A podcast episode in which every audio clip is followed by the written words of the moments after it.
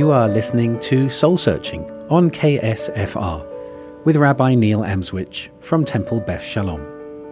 Soul Searching is a journey where I engage with faith leaders and academics to explore deep questions of meaning. Questions that all of us ask at some point in our lives, such as why are we here? What is right and wrong? Is there good and evil? Is truth relative or absolute? Is there life after death? To help us in our journey this evening, we're very honored to welcome to our show Alexander Starr, Emmy nominated recording artist, songwriter, and social impact activist based in South Florida. Alexander, welcome to our show. Rabbi Neil, I'm here. I'm happy. I'm excited. Let's go. So, look, I first heard your work in a song called Wisdom's Edge, which is the name of a philosophical organization run by Sophia Stone, a recent guest of our show. And mm-hmm. that song starts with you saying, and I can't do it anywhere near as cool as you can. Socrates once said, The unexamined life is not worth living. To me, that means if you don't check yourself, you can lose yourself. And I, I feel like that's, having listened to a lot of your music, I feel like that's partially a strand running through, especially your new album, Five Star General, being real, being honest, not just becoming another one of the mob who sell out or who put women down to further their music career. Would, would you say that's a fair assessment of your work? Yeah, absolutely. I mean, I feel like the entertainment business, in and of itself, is a business where people are oftentimes telling you who and how to be.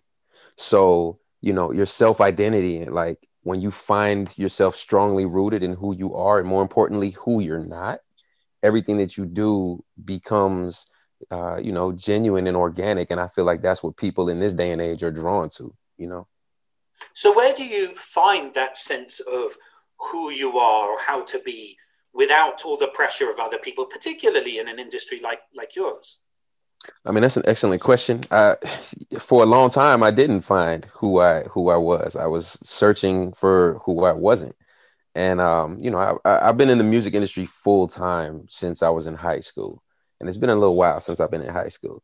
Um, but like this is all I've done, and, and throughout this journey as a recording artist and as a songwriter, I've I've, I've worked with a lot of uh, a lot of people who are um, you know just like my creative peers, and we're coming up together. And I've also worked with a lot of people who are like high up in the industry. And when you work with people who are at a higher level than you, you kind of want to impress them and you try and give them what they want and or, or what you think they want, right? And you know, I, I tried that so much, and after doing doing so much work that I personally wouldn't put out as an artist, you know, I just got frustrated. I'm like, no, forget that. I'm gonna make what I want to make. Let me make some music that I would listen to myself instead of trying to get a placement with this artist who isn't me, or instead of trying to impress these ears who may or may not be looking for who I actually am. Let me just be who I actually am and let who I am attract the people who want to listen to me. And that's where a five star general comes about because, you know, being yourself in the music industry is an everyday battle because everybody wants you to be a product that they envision so being yourself man it's it's it takes a it takes a lot of muscle and it takes a lot of uh, courage. And I, I, I, it's clear that that comes through in the album. It's clear that there's that sense of of being yourself in the face of external pressure to the point that actually that's what's most important. And if people buy the record or download it great and if they don't that's up to them. But but it's a, almost like here's my authentic expression of self. Exactly. Exactly. And i feel like that's really the only way you're actually going to be happy as an artist because if you become really popular being somebody that you're not you are not going to be happy at the end of the day. Because when you go out you know in the real world people are going to expect you to be what you presented yourself to be. And you know, faking, that's, I don't know about how other people feel about this, but faking is super uncomfortable. It's just not, you know, it doesn't feel good. So if I'm going to be well known, I'm going to be well known for being who I actually am so I don't have to try. And certainly, I mean, you, you sang for the UN. I mean, certainly you're becoming very popular for being you as opposed to being for what anybody else wants you to be. Sure. I mean, I you know, I like I like to think that I, that's uh it's subjective. I got goals, you know. I sometimes I don't give myself credit for what I've already done because as soon as I do something, I'm looking to the next one. Yeah, yeah, I did that, but this is what I really want to do. So, you know, I've got some imposter syndrome. I've got to ask, you're particularly good with wordplay. I do like clever wordplay. In, in that song Wisdom's Edge, you say, philosophy begins with wonder, so wonder a little deeper. A really good wordplay on wonder. In um, I'm a Mess from the new album, you referred to Edgar Allan Poe. That was really nice to hear. I swear I heard a crow saying, Nevermore, I'm Raven. I was like, oh, that's really smart.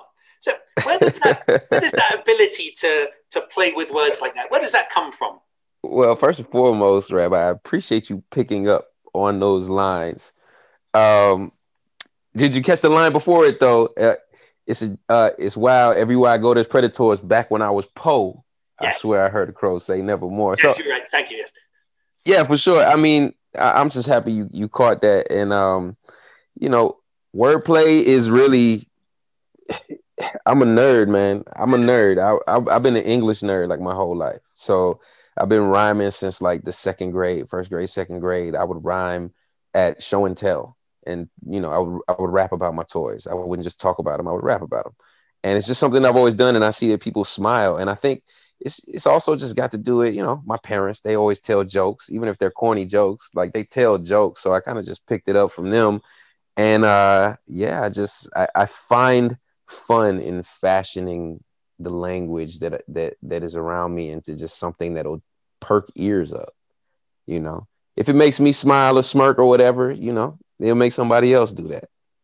I think there's for me, it's not just the element of fun. There's also that sense of the malleability, playing with language. We're off, we often, I think, get um, don't don't pay attention to the joy of words. Um, you know, when I think biblically, for example, I'm going to get r- religious just because I can. Um, mm-hmm. you know, in the book of Genesis, you have word plays in Hebrew, and people don't notice them. And it's it's comedy, but it, it does something more, which is it it almost flatters the listener to say, mm. "Did you hear that too?" Because I think you're smart enough to get that. And so it, mm. it, creates a different kind of relationship, I think, in terms of that play, which is bringing someone in on a joke and hoping that they get it. But it's not necessarily always a joke. It's just it's the malleability of language. I, I think that's that's very well said. I think you hit it on the head when you're like, "Yo, you're you're smart enough to get it," because certain things, you know, especially when you're a nerd, you say a lot of things and it flies over people's heads. So for those who actually get it, they're like, "I see what you did there," and that that's like just really fulfilling. Like you put it out there and you wait and see who actually picks it up. There's I've got to ask in Wisdom's Edge, just because I that was the first song I heard of yours and I adored it. There's there's a line uh, that so excited me. You said, "I got the feeling that God is watching me, but I'm watching her." and there's a, there's a little laugh in the song afterwards, almost. So I got to ask: Do you understand God as female? Was this a subtle critique of patriarchal religion? What what was going on there? Because it's a really fun line. Oh man, I honestly. this could go really deep, and I feel like I'm on the I'm on the right show That's to good. to do this. um, but you know, I feel like God is is really beyond our comprehension, and religion in of itself. I, I come from a really diverse background, uh, which we can get into uh, if you like, but you know, by simply by saying, if I said, um, if I refer to God as a He, then it doesn't. There's no ear perk right? It's just a religious line. I'm just saying something that sounds gospelly, right? But when I say, you know, um, branching off in thoughts, like I talked to birds, got the feeling God's watching me, but I'm watching her. Like that immediately will just be like, wait, he said watching her. Like it'll make you pay attention, you know? And I feel like there's nothing less legitimate about saying watching, you know, the God is a her than saying God is he. Like, you know, God is beyond our comprehension. Therefore, you know, he, she, whatever we say, it still won't encompass what God is, but at least that line will make you listen.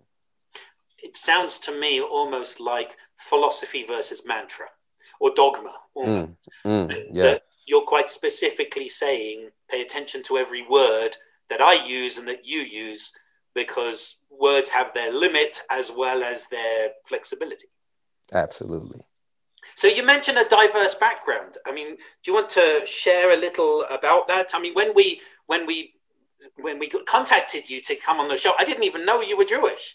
Um, Absolutely. And so, you know, what does what does that mean to you to be Jewish? Well, that's an excellent question because, um, you know, I was I was taught. So, all right. So here's my background. My my father's African American, and my mother is a Romanian Polish Ashkenazi Jew. Right, and uh, so you know, I'm biracial, but when the world looks at me, I'm black. Right, so you know, when I'm walking around and I and I have my Chai necklace on, or I have my Star of David necklace on, uh, you know, I live in South Florida, right? There's a lot of Jewish people here. Um, they see me with my necklace, and a lot of people question, "Oh, why do you have that on?" You know, and it doesn't occur to people that I could be biracial. Everybody just sees a black guy. Um, not all, but most, and it's been a really interesting experience. Um, but my grandma, my grandma Jenny, um, who passed away at 96 in 2013, uh, she was, you know, this cute little five foot one white Jewish grandma. Like for the last 11 years of her life, I lived with her and like took care of her. Um, and every week we would go to, the, I would take her to the hair salon every Friday at 12.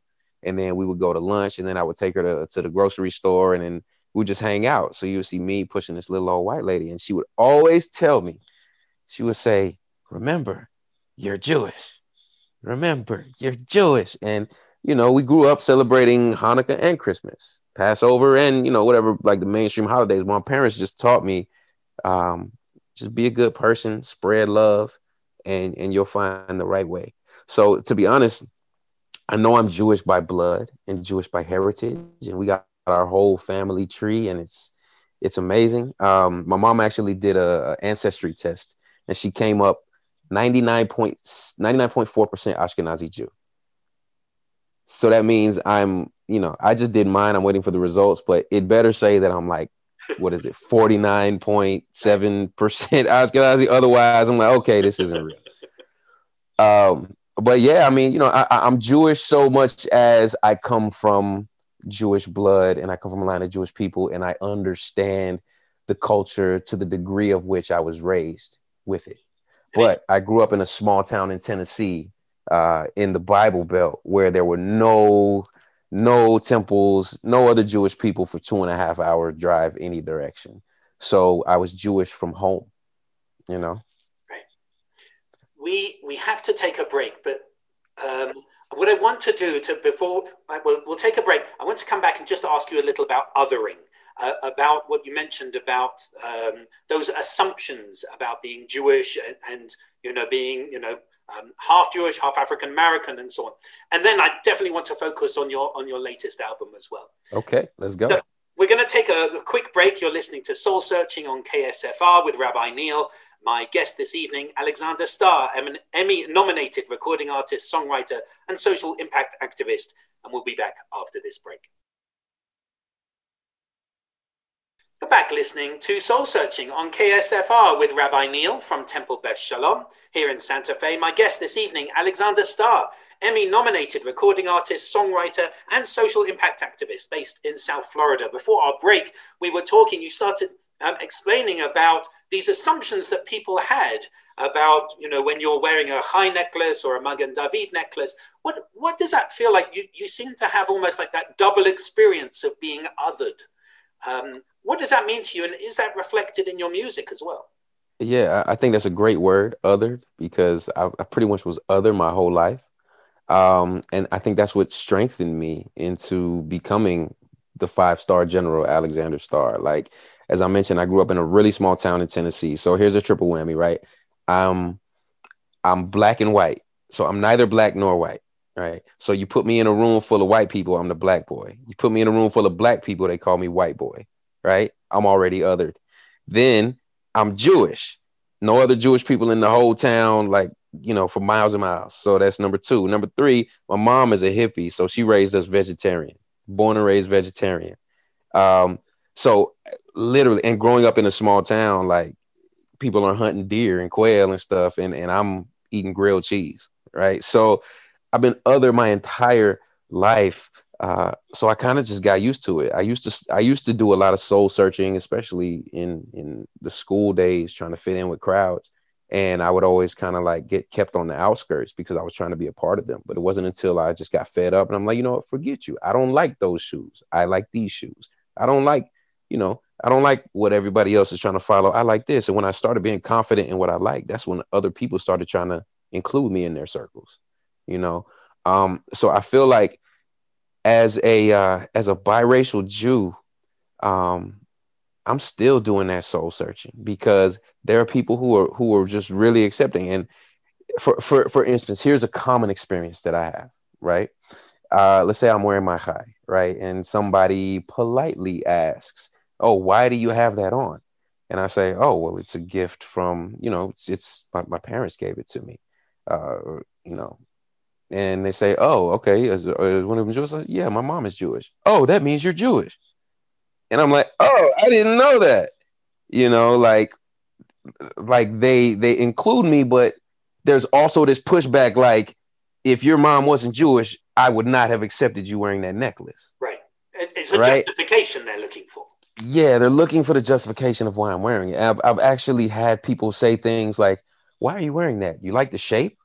Like I've literally had people say some really ignorant stuff like that. Um, but they're not saying it from a place of malice. They're just saying it from like, if you don't look like what I expect you to look like, you can't really be Jewish. And I know that there are like, you know, Sephardic Jews and there, there are black Jews, but like I'm not one of them either. Like literally, my mom is white and Jewish. That's how I became Jewish. You know? So I just think there's so much diversity that I don't necessarily put I don't put my faith in religion. I put my or I don't put my identity in religion. I put my identity in faith. You know, I choose faith over religion any day because faith is actually knowing. Religion is doing is following what people have taught you. I'm not sure I'd agree with that, but that's because I'm a reform rabbi. Um, for me, religion is a way of helping people gather together through a common philosophy or theology so that they may explore their own self and go through their own journey. You know, I totally understand though that for so many people, religion has been so dogmatic that it's the the clergy figures saying, "You must do this. This is what this text means." And, and the joy of you know yeah. our Torah study, for example, at the synagogue, is people will say, "I think this means this," and I'll be able to say, "That's a really interesting reading. I really like mm-hmm. it." And and I guess you can kind of hear that I, I have I've been subjected to a lot of a lot of dogma and a lot of people telling me like you need to be this way or else this or whatever and you know I I just kind of like I kind of distance myself and I and I have a relationship with God that I feel like I feel that God teaches in words that no man could speak unless he speaks it through them. Did that make sense? Yes, it does. Yes, it absolutely does. Yeah. And I think that's very powerful because you, as a wordsmith, transmit your own self and your own confidence. Especially, I mean, it's fascinating hearing your your story of, of being othered and, and so on, and saying, "No, this is who I am, and I'm, I need to be confident in who I am, and not try to be, not try to be someone to please other people." But you know, it's really interesting to hear as you as you express this this this this way of expressing through words that almost to me sounds like a, a, almost a, a channel. I, I, don't know, not prophetic. Um, I don't hmm. know you that. I don't know you well enough to call you that yet. Um, but I think there's there's that expression beyond expression, perhaps. Mm. That for me is very powerful. You, I mean, this this whole idea of love and religion it just naturally has to lead me to um, that line love is my religion. I've got no denomination that's in five star general. It's in sticky situation. Uh, so um, i float up so high i should be in aviation. I like that. That was weird. Um, i keep it together but i'm broken on occasion. Flowers in my pocket. It's a sticky situation. Um, it's such a wonderful chorus. What did what did that mean to you when you wrote it? Um man it was um you know in, in just reflecting on okay, love is my religion. I got no denomination. I float up so high that I should be in aviation. I literally, it's just reflecting on conversations like these, right? Like in in this in in this global climate, a lot of these conversations come up with a lot of my peers. A lot of my peers are are you know questioning their faith and questioning their religion or whatever they were taught or whatever. And and for me, as someone who I don't feel really qualified to guide anybody religiously, um, you know, I just I lead with love. I was like, listen, if you spread love, if you live with love, that's God talking, right? Whatever you subscribe to, if you speak it with love, God is speaking through you, right? So that's where you know love is my religion. I got no denomination. Like you speak love to anybody of any religion, and they'll appreciate it or one would hope at least. I float up so high that I should be in aviation. Um, yeah, it's just kind of like a, a, metaphor for you know my head is in the clouds sometimes, and uh, that's a good place to be as long as your feet are on the ground. I keep it together, but I'm broken on occasion. That's probably my favorite line of the song because it's it's such a profound truth. You know, when people see you, they see the together version of you, but I I do get broken on occasion, and I don't necessarily broadcast that version of me, um, but it's there, you know, and and that's kind of really what I wanted to highlight in Five Star General too. Is I mean, uh, that's, that's real, um, That's human. That's I mean, yeah. We all go through difficult times. We all are torn down or broken down by life from time to time and that's yeah. that's healthy and just expressing that because there are times that the you know starts of the songs it's like it's alexander Starr it's like yay uh, but then mm-hmm. then there's that vulnerability later like yeah. yeah we we all go through this and actually what we could do is put on a show and we could you know all the glitz and glam and bling and so on but the reality is actually the message about love about being yourself about being authentic you know, and not just, you know, being unthinking, as you say, but having your head in the clouds, you know, floating up high so that you can you can be something other and reflect other because that lifts you and lifts others as well. Yo, I want you to. Uh, I anytime I make a song, I'm gonna send it to you so I can hear your like your analysis of it. You're amazing, man. you know, it. I heard a thing about you know songwriters don't like having their lyrics you know, you know, picked apart. But but uh, I, it's really important because it's especially for you because your album, because your music is so real and so genuine, and and really does come out with a lot of love. It really, I think it's important to say, you know, what do you mean here? Because because we can learn from this. You know, I I might say, yeah, Judaism's my religion, right? And and that should also be loving you know, I, I try to be loving as much as I can and not loving in the way that I demand, but in the way that other people need. But yes. I think it's really important to hear other people say, no, I don't need formal religion. I don't need ritual or things like that. I have other things that I do that, you know, religion is, for me, love is my religion. Absolutely. Absolutely. I'm, I'm really happy you, you, you know, you, you picking up what I put down, man. It's awesome. Let me, let me ask you about one ritual which is okay. brand, brandy. Okay. Uh, I, I have to admit, I really did love uh, the song of VSOP, Let It Breathe. Mm-hmm. Right? I found myself sitting there thinking, is he singing about good brandy? And, and I was like, oh, he really is. And, and I, it just, for me, it read like a song of, it sounded like a song of, of continual blessing and take your time and stop and reflect. And these are important rituals, moments of pause, instead of you know just going down to the pub, as I'd say in England, going down to pub and chugging you know ten pints of lager. Actually, sit, let it breathe. Tell tell me about that song because it, it seemed to be so you. I mean, it's that you hit it on the head. That's precisely what it's about. It's a, let it breathe. Um, it's it's about letting the situation play out before you respond. You know, and it is uh, you know absolutely about brandy um, but i will put in kind of like a connoisseur's note when you're sipping like brandy or cognac right um, to my understanding you have to bear in mind how many years that brandy was aged or that cognac was aged and let's say it's a 12 year when you pour it you let it breathe for 30 seconds per year before you take the first sip to allow it to develop so to develop in the glass. So if you have a 12 year brandy, you let it sit for six minutes before you take the first sip. Right. So that's kind of like a little connoisseur note that inspired the song. Um, you know, my, my, my dad, he's like a, he's a, he's a, he was a diplomat. He was a musical diplomat, United, United States artistic ambassador. He's a concert pianist. Um, really, really distinguished. And, and when I was young, you know, he taught me about drinking. And he was like, you don't chug, you don't do that, you know, you sip, you swirl it in your glass, you smell it, and you sip. So he kind of like developed my taste for for drinking with class per se. Um, which, you know, it's not really that popular in the business that I'm in, but this is who I am and that's what I do. So I felt like I wanted to make this song to to bring class to the idea of drinking. And just a a quick note I wrote that song while I was actually on safari in Rwanda. We were like way out, we were like seven hours into the wilderness, and it's just like miles upon miles of vast wilderness. There are giraffes like two miles off the trail, there are elephant herds. And you just see these animals, and I really just thought about like how simplified their lives are compared to ours, right? Like animals are born with gifts and weaknesses. You have friends and symbiotic animals, and you have the animals that want you dead.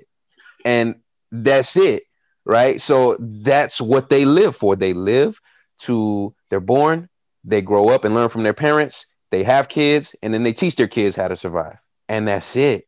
And I just started simplifying life like that in my mind, like as as difficult as that may be for a person living in the city, to simplify life into just the idea of surviving like I just had to sit down, let it breathe, and kind of like, you know, think about things in a lot slower fashion. So, you know, I feel like that's that's largely where that song came from was just being inspired by the wilderness of the safari. There's a silence out there that you can never experience in the city. I had thoughts that I could never experience with so many humans around me. You got to get away from everybody every now and then this has been just absolutely wonderful. It's it's a pleasure to listen to your music. It's a pleasure to talk to you. Um, if you ever visit Santa Fe, come and have a brandy or cognac with me, and we'll you can teach me how to be a connoisseur. Sounds like a plan. So thanks to our guest this evening, Alexander Starr, Emmy nominated recording artist, songwriter, social impact artist, whose new album Five Star General is available online. Thank you for coming on our show. My pleasure. Thanks for having me. You've been listening to Soul Searching with Rabbi Neil Amswych from Temple Beth Shalom and from the Interfaith Leadership Alliance of Santa Fe. Until we return again in two weeks' time, keep searching.